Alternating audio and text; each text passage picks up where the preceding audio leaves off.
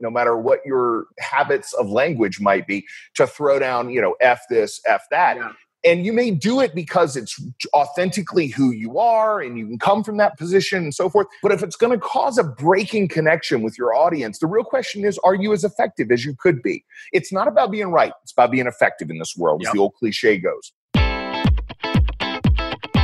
Welcome to the Have It All podcast, my friend. This is your new home for the world's most practical, no BS approach to everything personal development and spirituality. Hey, you want to break through in your finances? that sexy body, or the relationships of your dreams, well, you're in the right place. You see, Guy and I have spent the last 16 years and over a million dollars investing in our own growth and development. And on this show, we promise to share with you only that which has made the greatest impact. This show is just the tip of the iceberg of what we offer here at Satori Prime. So, if you're ready to delve deeper, you can also grab our state of the art app, which was just recently released, you can go to satoriprime.com forward slash app. And please make sure you request access to our amazing Facebook group, which is called Personal Development Without the Fluff. It's an amazing tribe of like minded, heart centered people that you will feel right at home with. We also share exclusive content there and invite you to some free exclusive trainings. So, with that being said, let's jump into today's show.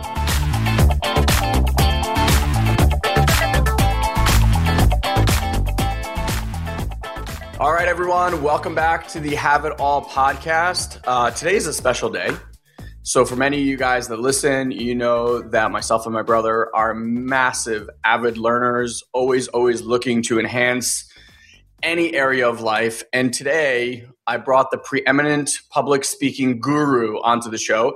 Not only is he going to teach you how to be an amazing public speaker, but he's going to tear apart one of my public speaking clips which I'm super excited about and excited to learn. So, first of all, Joe Williams, welcome to the show. Oh man, thank you so much for having me on. I uh, I promise not to uh, tear you apart at all. In fact, you had some great stuff. So looking forward to it, man. Awesome. Well, before we get started, for those of you guys watching this on video, you just have to tell them what's above your head behind you. Oh, right here. Yeah, the dude, Big Lebowski it is my reminder to kind of stay, you know, chilled out. I can tend to be a very intense guy. And so this is my reminder to uh, just kind of take a breath and just say "eff it," man. You know, it, it's so good. I'm like, I'm like, does he have like Jesus back there or something? But I'm like, it's not. So I ask. He's like, there's. I mean, I guess there's a Buddha, right? Yeah, so there's a yeah. Buddha, and I've got more over here. But yeah, no, no, no, not quite so. Uh, not quite so uh, mainstream and serious. Something a little more fun. So good, so good. And I love that next to it it says be a badass.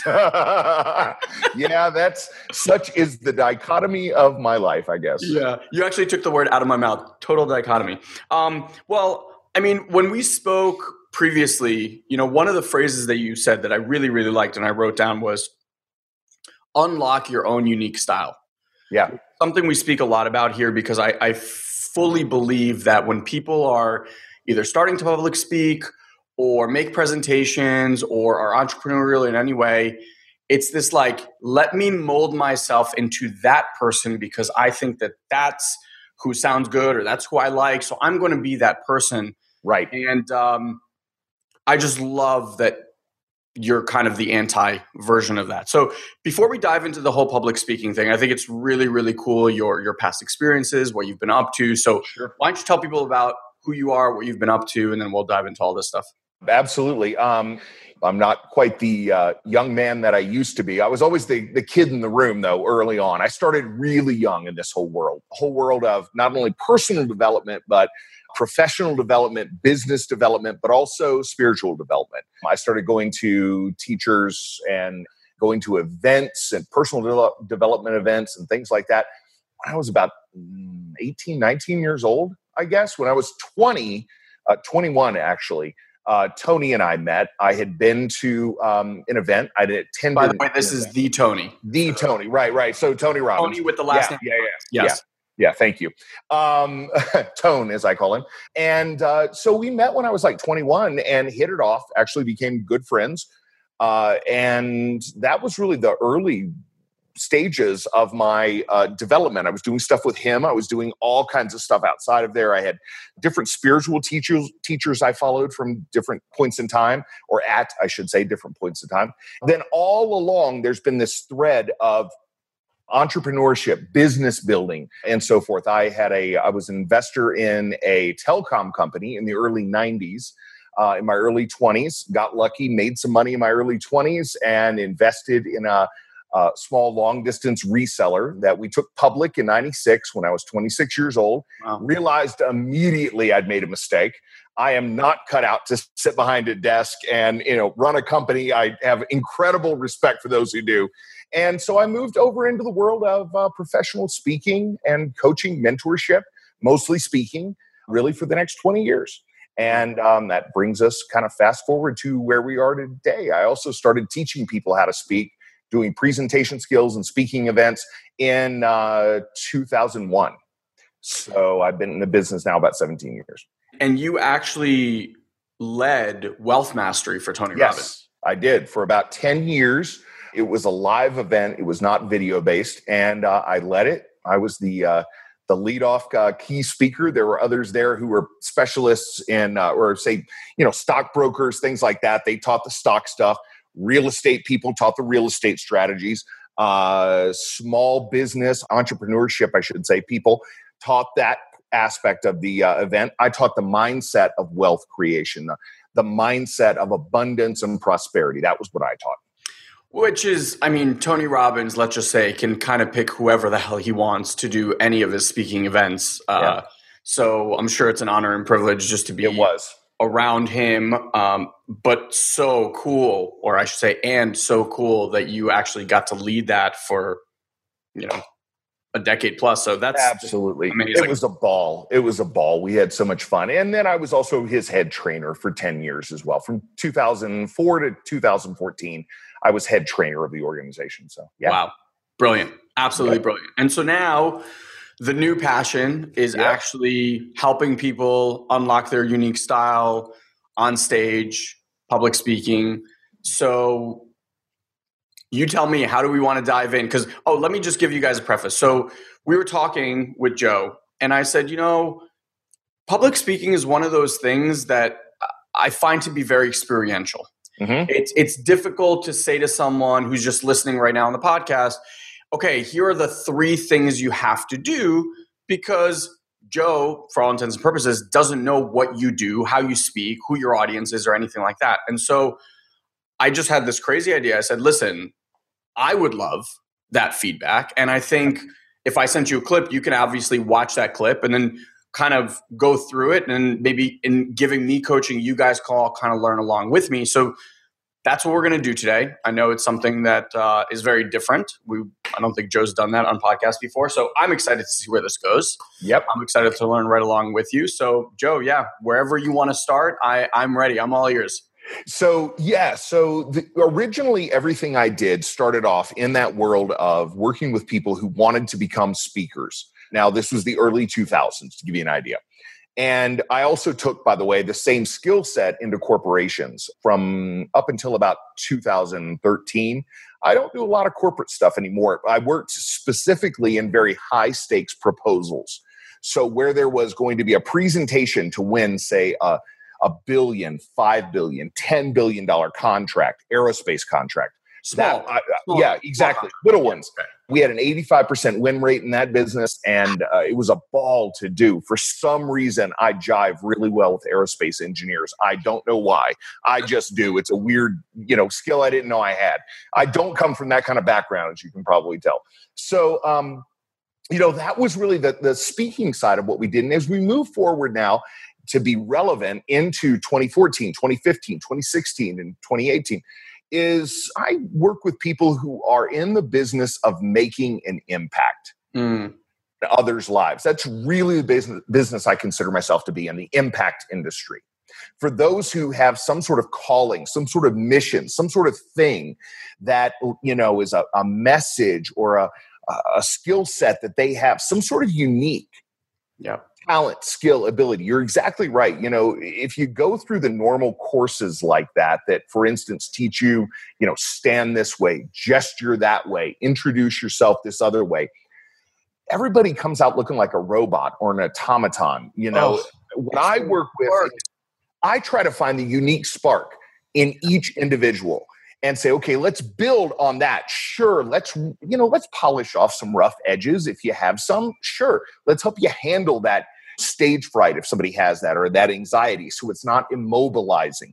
But a certain amount of that energy is always going to be your edge to get you up right before a performance as well right? Yep. so um you know there's there's that side of everything. So um you know the real key though to to biggest takeaway i would say for people in the realm of if they're in the impact business and they're going to be communicating a story a message a knowledge a wisdom a genius dare i say is to remember it's not about the words you know mm-hmm. people don't remember what we say what they take away is how we made them feel so it's all about the emotion we stir up the emotion we invoke the the emotion that moves someone to do something differently as a result of the time that we spent together.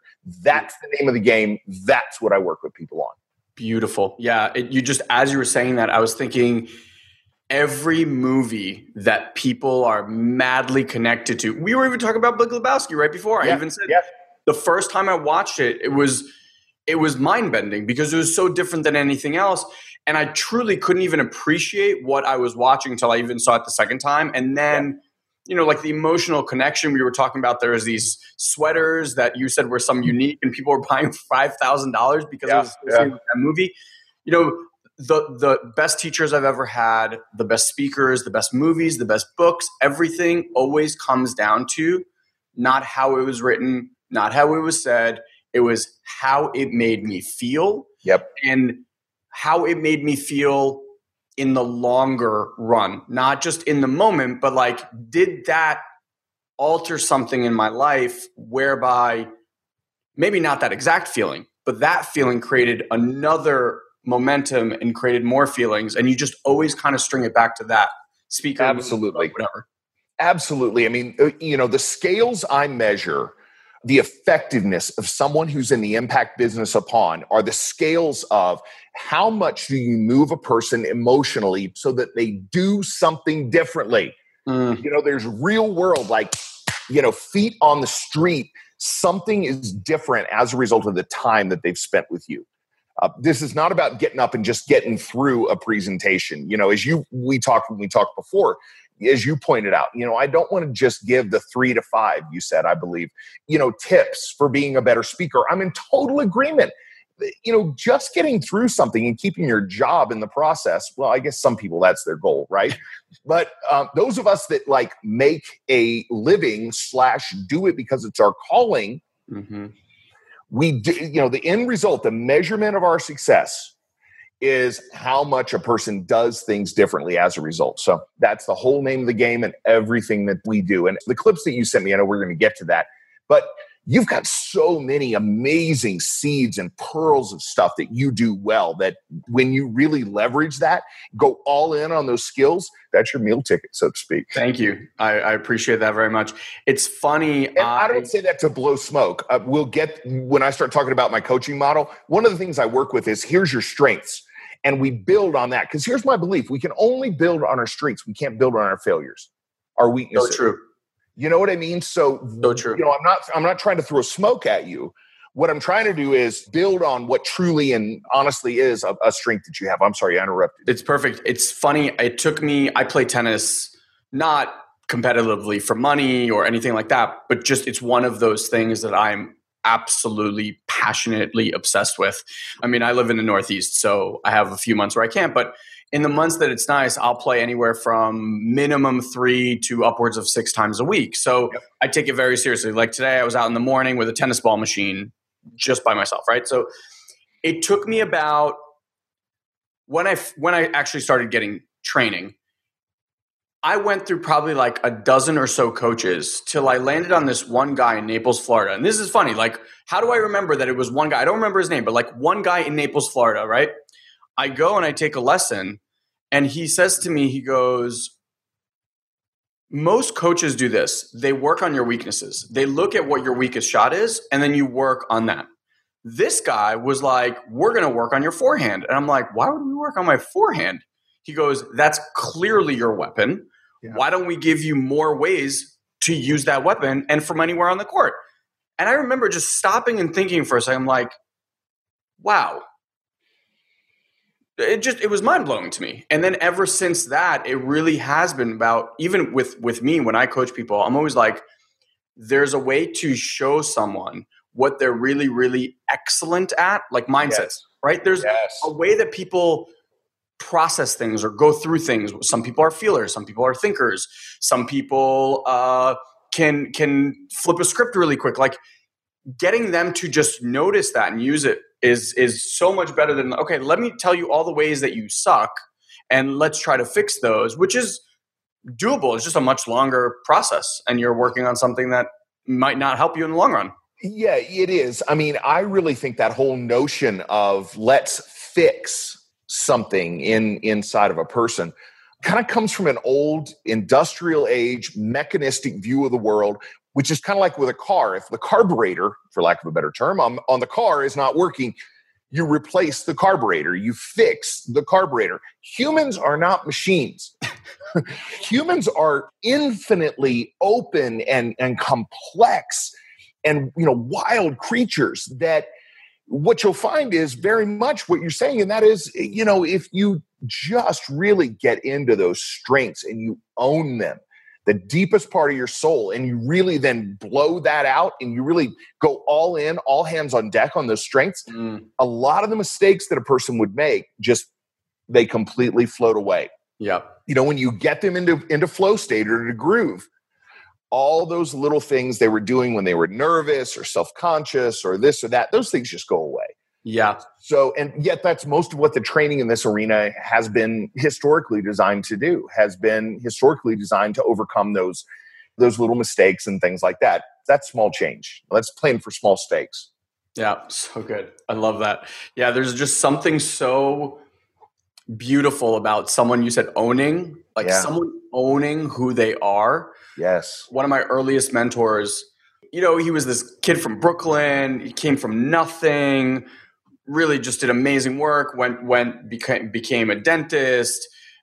Four practices later, head of uh, some dentistry, huge thing, whatever. So he's training on this class, and he said flat out, he's like, "Look, I'm an asshole, and I'm also the most generous, loving human being." I remember just going like, "Why would you say that you're an asshole?" But there's something beautiful in owning that, and I've yeah. I've met people who they have a quirky laugh or they say words a funny way for me in that in that video which you guys won't see but there's a really funny part well to me funny and i found other people found it really endearing i suck at spelling like i'm an mm-hmm. immigrant i have chicken scratch handwriting and i suck at spelling and no here, here's the thing dude it's a really uncreative person who can't spell a word like three or four different ways That's super, that super uncreative. Yeah, yeah, exactly. Please do use it. I'm so, the same way.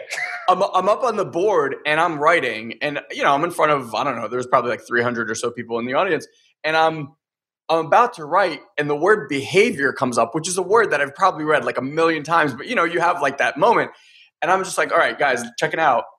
I suck at spelling, so if I misspell a word, just deal with it. Go with like the big picture here. A guy came up to me afterwards. He goes, "Man, when you did that thing at the board, that was life changing for me. I'm like, what? What did I do? He said, when you said you can't spell. I was like, oh, okay. He goes, I give so many presentations and I freeze when I have to write stuff because I'm so afraid I'm going to make a mistake. Yeah. And what you gave me and just allowing myself to be, and the way you did it was just funny and and like no one cared anymore. And I was like, yeah, you just own it. Yep. Yep, yep, yep. I having grown up with uh, dyslexia, you know, that's that is a common thing. And mm. so I just years ago, I remember I thought, well, hell, it's it's I mean, it's super uncreative to not be able to spell a word a couple of different ways. So what the hell? We're just gonna go with this. and English, you know, I have two young kids, so now they're learning to spell, and as I was asking me things to spell, I'm like, Uh, Google. Yeah, exactly. Yeah, sweetheart, I'll help you spell that Yeah, word. Hang on one second. He's yeah. so much better at spelling already. I'm like, this is yeah, good. yeah, yeah, yeah. Cool. All right. So we want to dive in? Let's do it. Okay. I'm all yours. Tell All right. tell me what you- so, yeah, yeah, yeah. So here's a couple of things. Uh, again, the way I work with people is let me give you the frame of that first of all. Yeah. Uh, first and foremost, I look at what you do well, what are strengths, what can you build upon. That is first. Beautiful. Secondarily, we look at what are some ideas for improvement. Some things you may want to consider, you may want to polish off, you may want to tighten up. Here, here's the big frame on all of this. I already said that you know you can't build on your uh, failures, only your strengths. That's one of the places that I come from. Another place that I come from, though, is any of the things that typically, as we just talked about, would be called weaknesses or mistakes that a person makes. The simple fact is, in public communication events, um, you know, circumstances, there's not really anything that's a mistake except for one thing. There's one thing that you cannot recover from. Everything else, as long as it's not distracting, or more importantly, as long as it doesn't create a breaking connection Mm, with your audience. So for instance, let's let's take the spelling thing. You know, if a person is real like uptight and they get freaked out and they break connection, it breaks connection with them to misspell a word a certain way, then then that's an that's an issue. We got to work on that.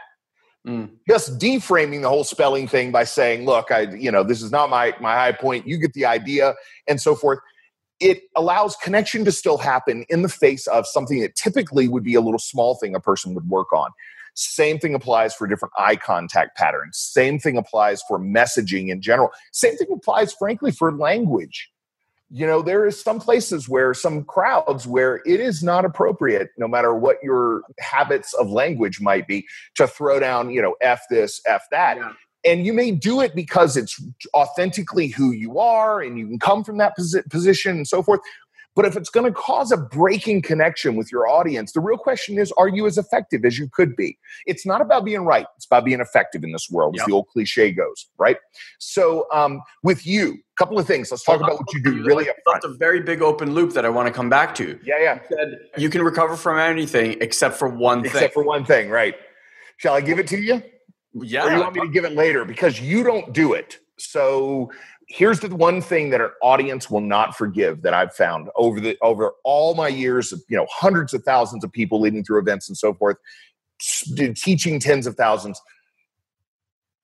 Arrogance, Mm, cockiness, overconfidence, talking down, superiority, talking down at your audience.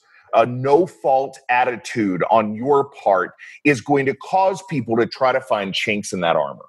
mm, That cockiness, that arrogance, and that, you know, we're all those of us that are, you know, are relatively self-confident people. You can come off at times as being big and having a big personality without being overly confident, arrogant, and cocky in the face of uh, of the, the the audience that you're there to serve. I really consider the person at the front of the room is there to serve the audience, not the other way around. Which that in and of itself was one of the biggest things when I started speaking on the professional circuit, and I, I you know I realized some of the people that were up there kind of had it mixed up. They were doing it the other way around. We're there to serve them. And so if I need to adjust my style, let's just say that, you know, and I, I am, I, you know, I can, I can be very generous, shall we say, with the F word when I'm in my normal everyday conversations and I'm passionate about something. Yet, if it's not appropriate in a given situation, then I'm not going to impose my style on that situation. I'm going to get the result. Interesting. And so that's one of the things that that is to come back to your your one thing. Your one thing that an audience won't forgive you for is in a sense you know, I've never quite put it this way before, but you're making me think about it.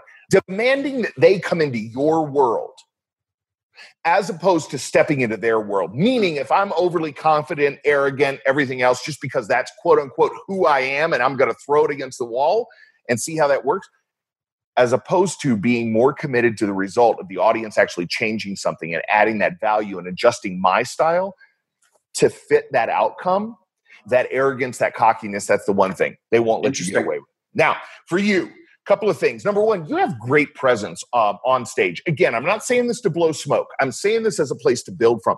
You have really great presence. One of the things I noticed about you is that most people um, are not comfortable with, but you are, are pauses on stage, some silence here and there. Uh, you, again, you don't want to overuse anything. So even these things that I'm telling you that are, you know, strengths, you don't want to overuse them because then they'll become a weakness. They'll yep. become a rub. They'll break connection with your audience. But you're great with your pauses. You want to use those judiciously is the best way to put it. But you're comfortable with them. They're not awkward. Some people when they stop talking, you know things get real awkward real quickly. You're very you're very centered. Your presence is very much one that is comfortable with pauses and silences and letting points land. Mm-hmm. do you know what i mean? Like yeah. like really letting that land. Yeah. And thank, thank you comedians. yes yes yes. You do that really well and i was trying to draw that out a little bit by pausing myself. Yep. so great great job on that. Um, you have also really great language patterns naturally. Um, I'm, I'm guessing at some point you probably studied. You have a background like NLP, stuff like that, right? Yeah, right. So your language patterns are coming out, I think, even sometimes unconsciously when you don't yep. even realize they're coming out. That's the most effective way to use them. Uh, you know, people who set up, you know, these conscious language patterns to get an audience to comply or to quote unquote influence their audience and so forth. Here's what I believe you know, as we sit here, I'll date this podcast by doing this, but as we sit here in 2018, audiences are so effing on it. There is not room for that old school shit that worked in the 1980s, 1990s. Totally. If you're out there still trying to peddle hypnotism, this and embedded commands, that, which by the way, I'm well trained in and I'm a big fan of where it's appropriate to get the change. I am not a fan from the standpoint, obviously, of manipulation, as some people use it, but more importantly, audiences are on to us. They yep. know it. They get it. They see. They've seen it before. So, not overusing that. You have very natural, unconscious language patterns that also happen to facilitate, you know, your your audience deciding to make a change as part of what's going on. So, that's a great thing to build upon. Your bigger message as a whole. I'm trying to think of. You sent me a couple of videos. The one video. Uh, the the one thing that really struck me was the point that you made about you know that everything that we're doing from personal development spiritual development any kind of development work is to get us back to where we were as children. That was beautiful dude. That was beautiful. I, I i i know we can't show the clip here. If people have a chance to come and see you speak sometime when you're speaking on that do it. Because that was beautiful. That was that was really I guess I've known that notion before in the back of my mind. It, by the way, these are the most powerful things anyone can do as a speaker is when a person meaning me, on the receiving end watches it and goes, wow, I've kind of had that in the back of my mind, but oh, they just put words to it. Yeah. Einstein or whoever it was, I can't remember if it was Einstein or um, Edison, who said that the greatest ideas are always the most simple ones, the most basic ones, the, mo- the ones that you just say, oh, yeah, huh, yeah, of course, of course we do it that way that's kind of the way that that example was in hmm. what you're doing is super powerful it landed really well with the audience as well i'm I can, it looks to me like from the back of the room, but yep. a pretty, pretty advanced guess here. It, it landed really well too, correct? Yep. Yeah. I mean, I heard people like make comments and say, woohoo, you know, yep. off, off mic and everything. Great, great job on all that. Ballsy to coach from stage. I'm a fan of that, man. I'm a fan of you throwing it out there because here's what it is. You know, the, the, the, the, biggest misnomer in presentation skills and so forth is that we're up there to talk at a group. Yeah. We're not. We're there having a conversation with the individuals. And in that case specifically, you were having a specific kind of conversation with one person. Now, one thing you did really well, again, I want to I want to call it out because I want you to build on it. Yeah, please. Is in your work with that one person though, you made it apply to the whole room that's a top tier skill. And people who are presenters, when you're answering questions, when you're back and forth with any one individual from an audience, the skill of being able to have a mind, a track in your mind of saying, okay, how can I make this apply to the entire room? Mm. Or how can I go back and speak to a few people specifically that need to hear this message? I will cloak it in that I'm talking to Jim, but it's actually meant for Bill or mm. Mary or Susan Do you follow me on that? Absolutely. That's And great. I could see that you were doing it somewhat consciously as well. Great job. Great Awesome. job on that. Having a breadth of application to even one-on-one conversations. Ballsy, as I said. I loved also your point. And I'll, I'll end on this for what you did well. Um, I loved your point about gratitude and love. Uh, do you remember that? Like when you said, you know, if you really want to get back, or you want to want to make your your business really matter, or something like that, or you want to get really clear on why you're doing your business, like when the times are hard, when you're starting it up and everything's not going your way and so forth, get back to gratitude and love. You said, I Yep. believe that was the context. Yep. Beautiful, beautifully done. Bring it back to one simple point for everybody as a takeaway here. Have one outcome, Mm. one takeaway. And quite frankly, you know, gratitude and love, but gratitude is one takeaway that if you go back there uh, from everything that a person does as part of a presentation, it's one of those safe takeaways that will always be meaningful and and no amount of us hearing it can ever remind us to be enough of it. Yeah. It's just a great reminder on going. It is. It is. Okay, so ideas for improvement. Here, here they are. Number one. So I'm going to start with technical and then I'm going to go a bit more broad. Parallel gesturing. Watch out for parallel gesturing. Now, I'm, I'm showing you what it is right now as I do it. Yeah. A certain amount of parallel gesturing is totally fine. It's as though there's a mirror between the two halves of your body Okay. everything ends up being the exact same way. It's both hands, both sides of the body become a mirror to each other. That sort of parallel gesturing, just use it judiciously. Interesting. Use it sometimes, not all the time. Don't make that your only go to because otherwise you're like, um, uh, what was his name? John Madden. Right? So, like, he got the ball, he ran down the field, he did this, he did that. Holy smokes.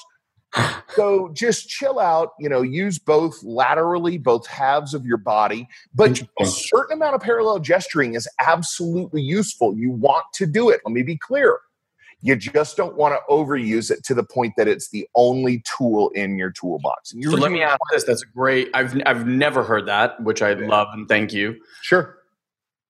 Is there a time where is that used to accentuate something? Is there a time when Absolutely. used for something? Yes. Yeah, absolutely. I mean, I'm not thinking of a specific time off the top. I mean, it obviously anything you're trying to illustrate, like you know, it was this big. Obviously, that's going to be a bit more powerful than it was this big this or that, right? So you're mm. going to use parallel gesturing automatically to a, a, a certain extent. There's no doubt about it. You just want to be aware of it and not overuse it. I'll tell you another thing. This is like. This is similar to, I don't know if this story is completely accurate. Of it's just the way I heard it, but I, I, you know, there's people who point at audiences. Yeah. Right. It is societally fairly unacceptable to point at people. That's a very un. Yet a lot of, for instance, politicians do it. I heard a story one time, and I don't have verification on this, but it sounds basically kind of right. that you know, Bill Clinton, when he was early on, he was working with some spe- uh, speaking coaches, and he was a pointer. He did a lot of pointing, and they physically taped his finger back for a period of time because he still makes that same gesture. We're all used to it. We've all seen it. And it's only been the difference of curling that back. So part of par- parallel gesturing is so you don't do it too much, is you make the same gesture and you just shut down one half of your body as you do it. And then you move to the other.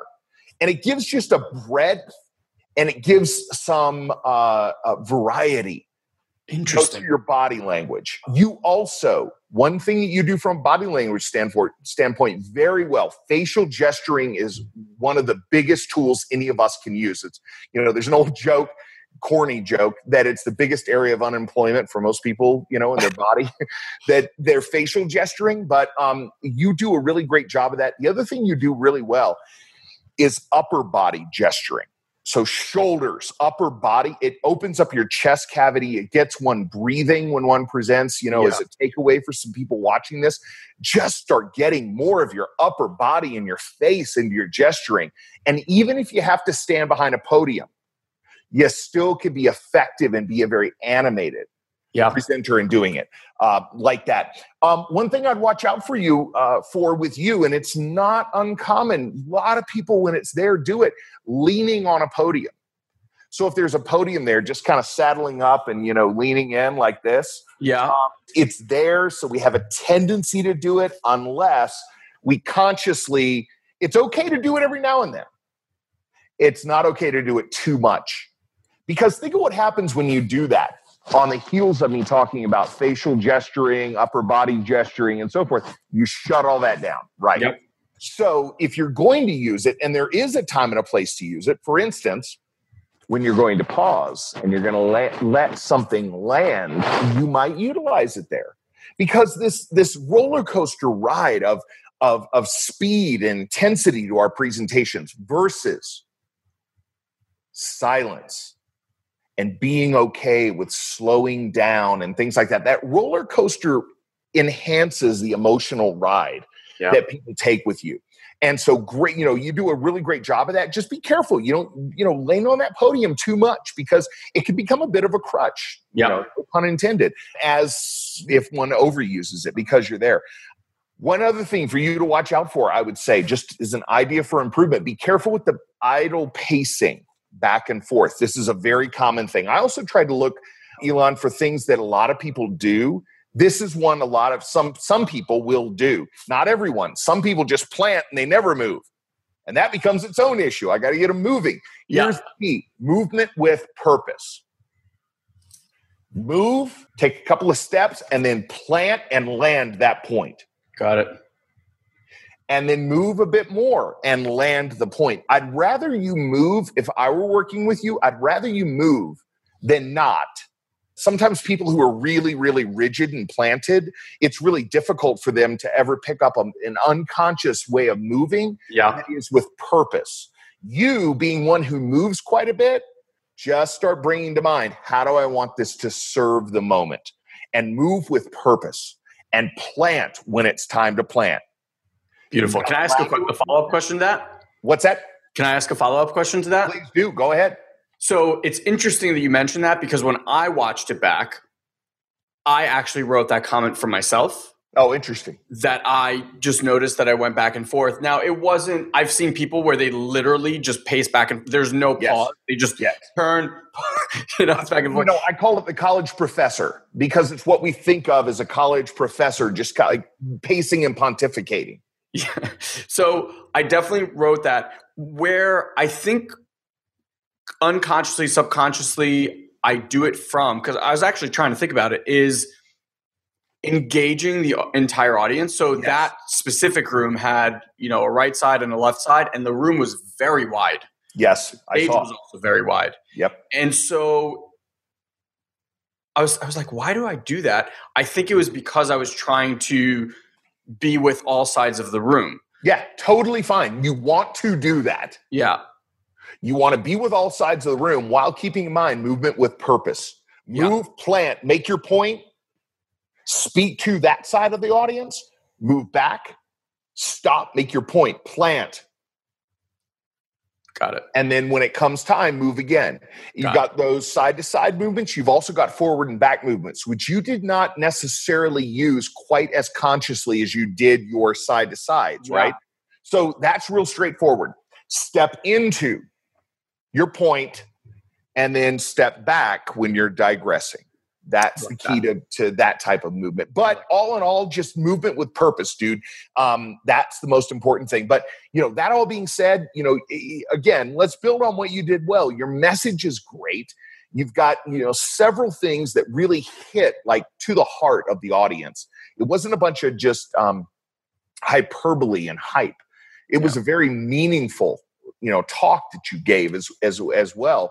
And um, but and and I really think it's important, you know, having that having that simplicity of outcome where you've got one or two things that a person can take away and if nothing else they take away he was all about gratitude and love or he was all about really reminding me to get back to that childlike nature not childish childlike nature that lives inside of all of us that is the reason for as you said the reason for a lot of our work that we do as adults is to unlearn Yeah. certain things and Yeah. so you know those are key kind of takeaway outcome points that um, really should drive everything within a presentation Beautiful.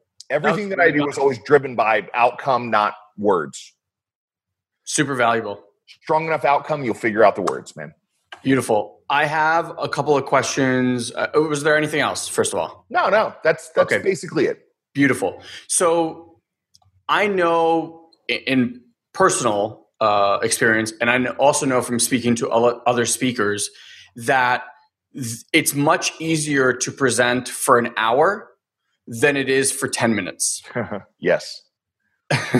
so for those you know when you want to make a 10 15 minute presentation really really hit home yep i know obviously it probably focuses on you know simplicity of message one one thing that you want to deliver yep are there any other things that you train people on to to do that Yes, absolutely. You are 100% right. The, you know, that for lack of a better term, we'll call it a TED style. Yes.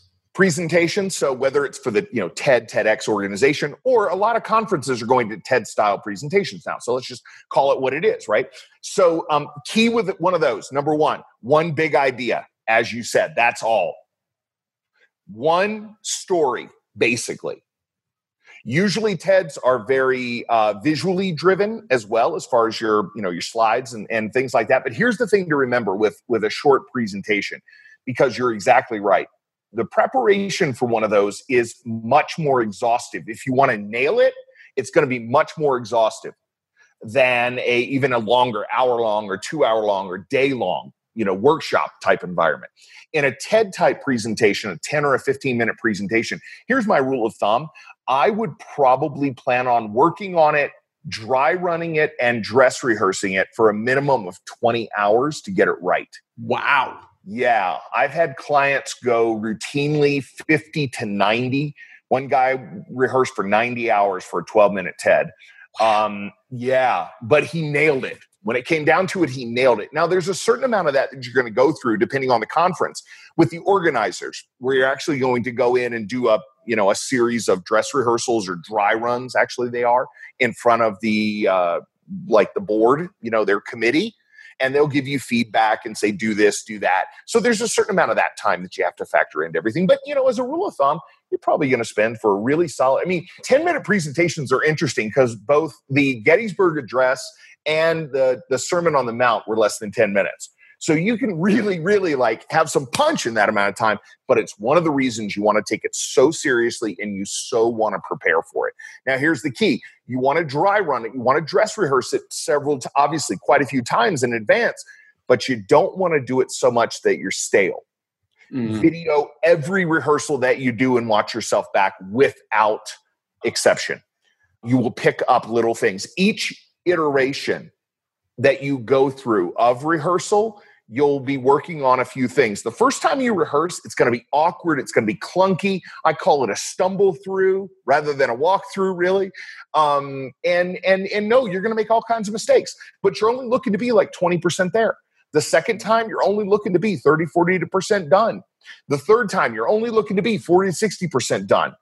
And, you know, up to about, I find six to eight times of saying something, doing something, giving a presentation, over that, you're going to become stale. So you got to be hypersensitive as well to where you become stale and you sound like a tape recording, you know, or a, audio recording where a person just press play and the words come out of your mouth exactly yeah. that same way. So be careful. Walk that line.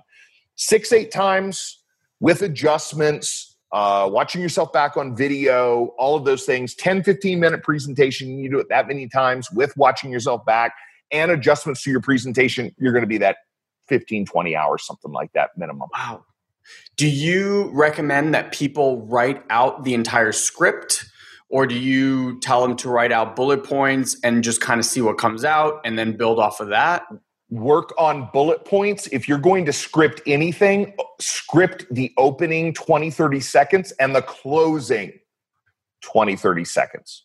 You know, study that was done in the 1970s showed that you know audiences uh, uh, make judgments. They decide who a speaker is within the opening seven seconds of them giving a presentation. So you want to know that cold.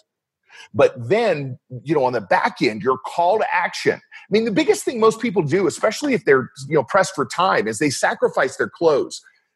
Rookie mistake. Because that is the single, probably most important part of the entire presentation. Hmm. Never sacrifice your close. Always have a you know strong, strong call to action out of what you're doing. You know, a takeaway, something people can really roll with, but do not sacrifice that close and its power because that's the that's that pivotal moment. Just because you're overtime, don't let it go. So so with that being said, is there do you have certain tips for people when it comes to closing a presentation? Cuz that's true. Sometimes most of the time speakers running over, they're you know flashing the cards in the back. You're like, yep. uh, so what what would be some good tips around that? Well, I mean, obviously, as you find yourself during the presentation, you realize you you've gone a little over, or you need to tighten it up. Tighten up then. Don't mm. wait until the end because you'll regret that you waited so long. Don't procrastinate tight, tightening it up. Cut out during the presentation. Uh, so the final, so to answer your question in the close, close is going to usually come down to a couple of things. Number one, if you're taking questions and answers, let's just address that. That's going to happen prior to your final close.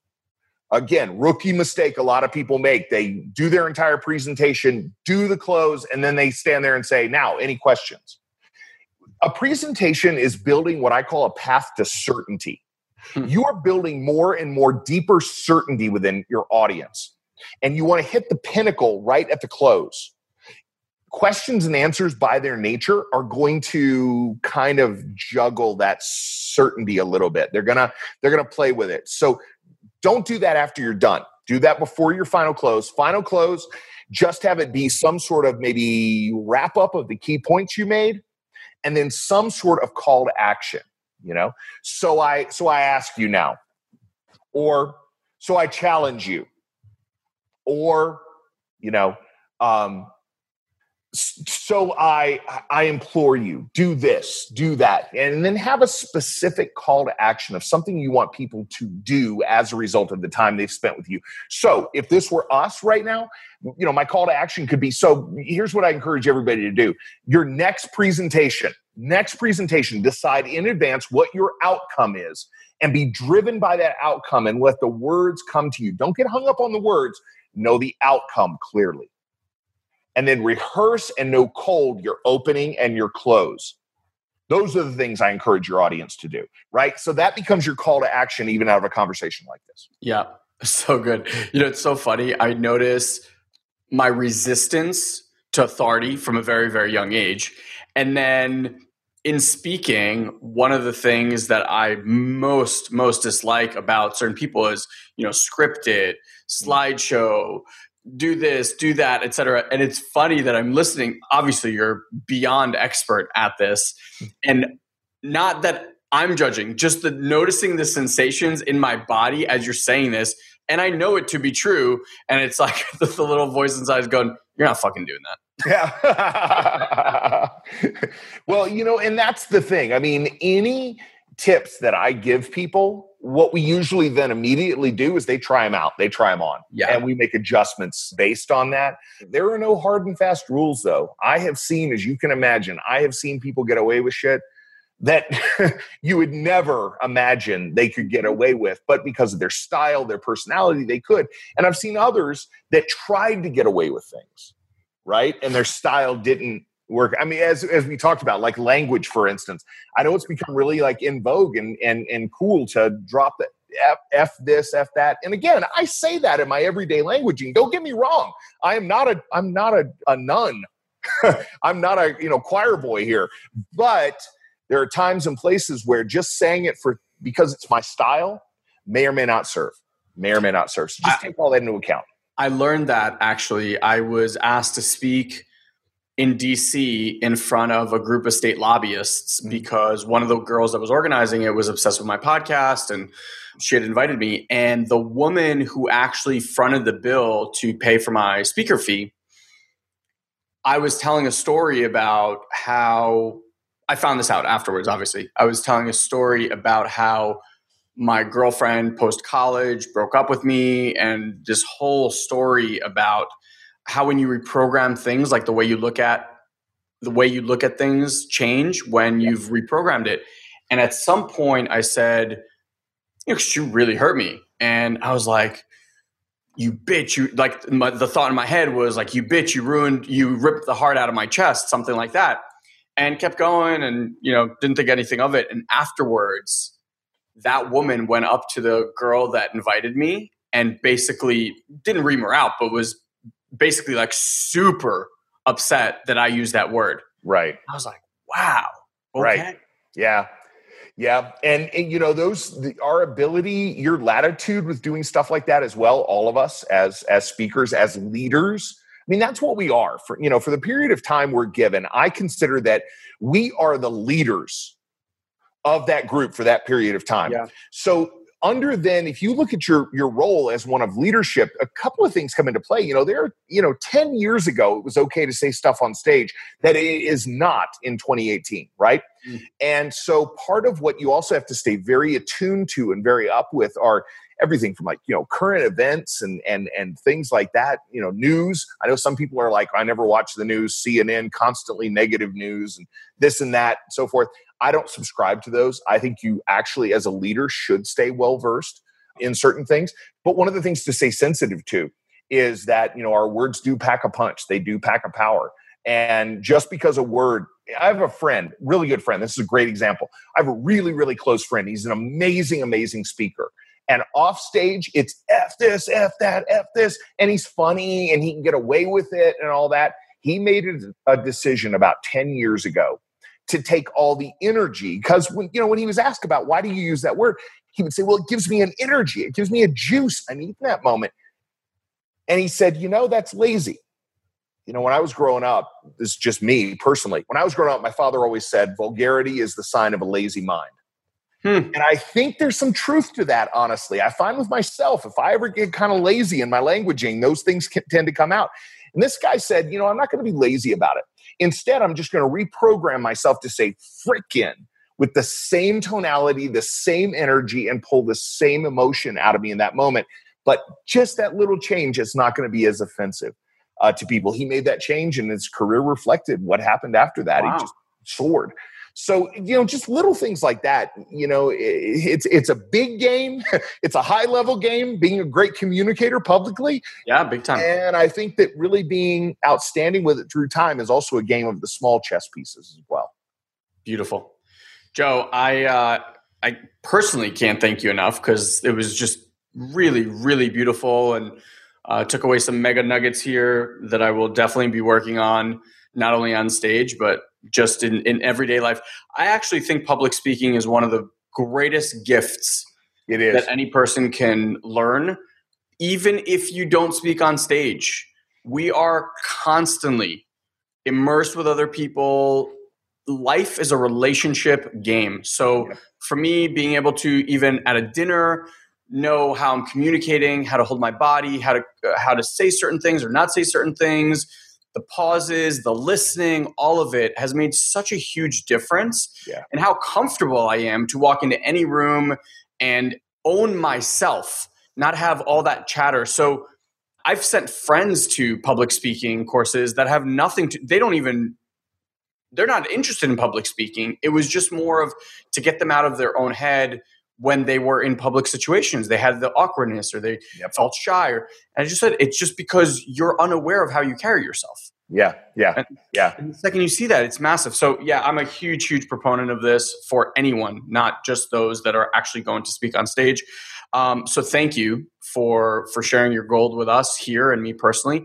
And for those who are listening, where can they find out more about you and how to join your programs? Sure thing. They can go to uh, joewilliamsonline.com and joewilliamsonline.com. I'll say it a little more slowly. And yeah, you can find out there about our programs and so forth. Um, you know, I, I, I, work pretty intimately uh, with people. I don't do massive events where I stand on stage and, you know, talk at people, as we talked about, how to speak. It is very much something I work very intensively with people on. And if it's a fit, if it's something you, a person would like to pursue, I'd love to help them out if I, if I can. Yeah, absolutely beautiful. Thank you so much for being here with us and taking your time out of your busy day, I'm sure.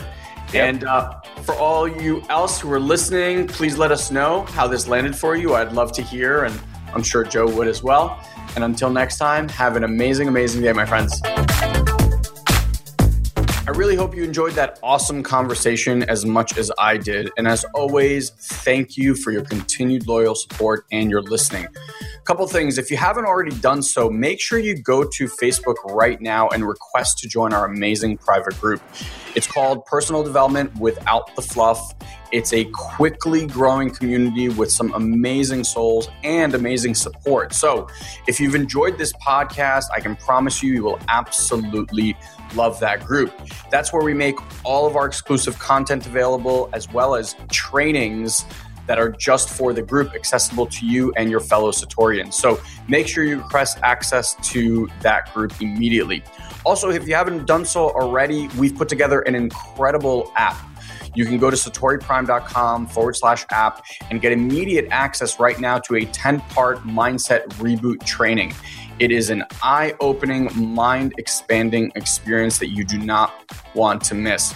Well, until we meet again, have an amazing day, my friend. I look forward to personally connecting with you and seeing how Satori Prime can help you in achieving your dream life real soon. Have an amazing day.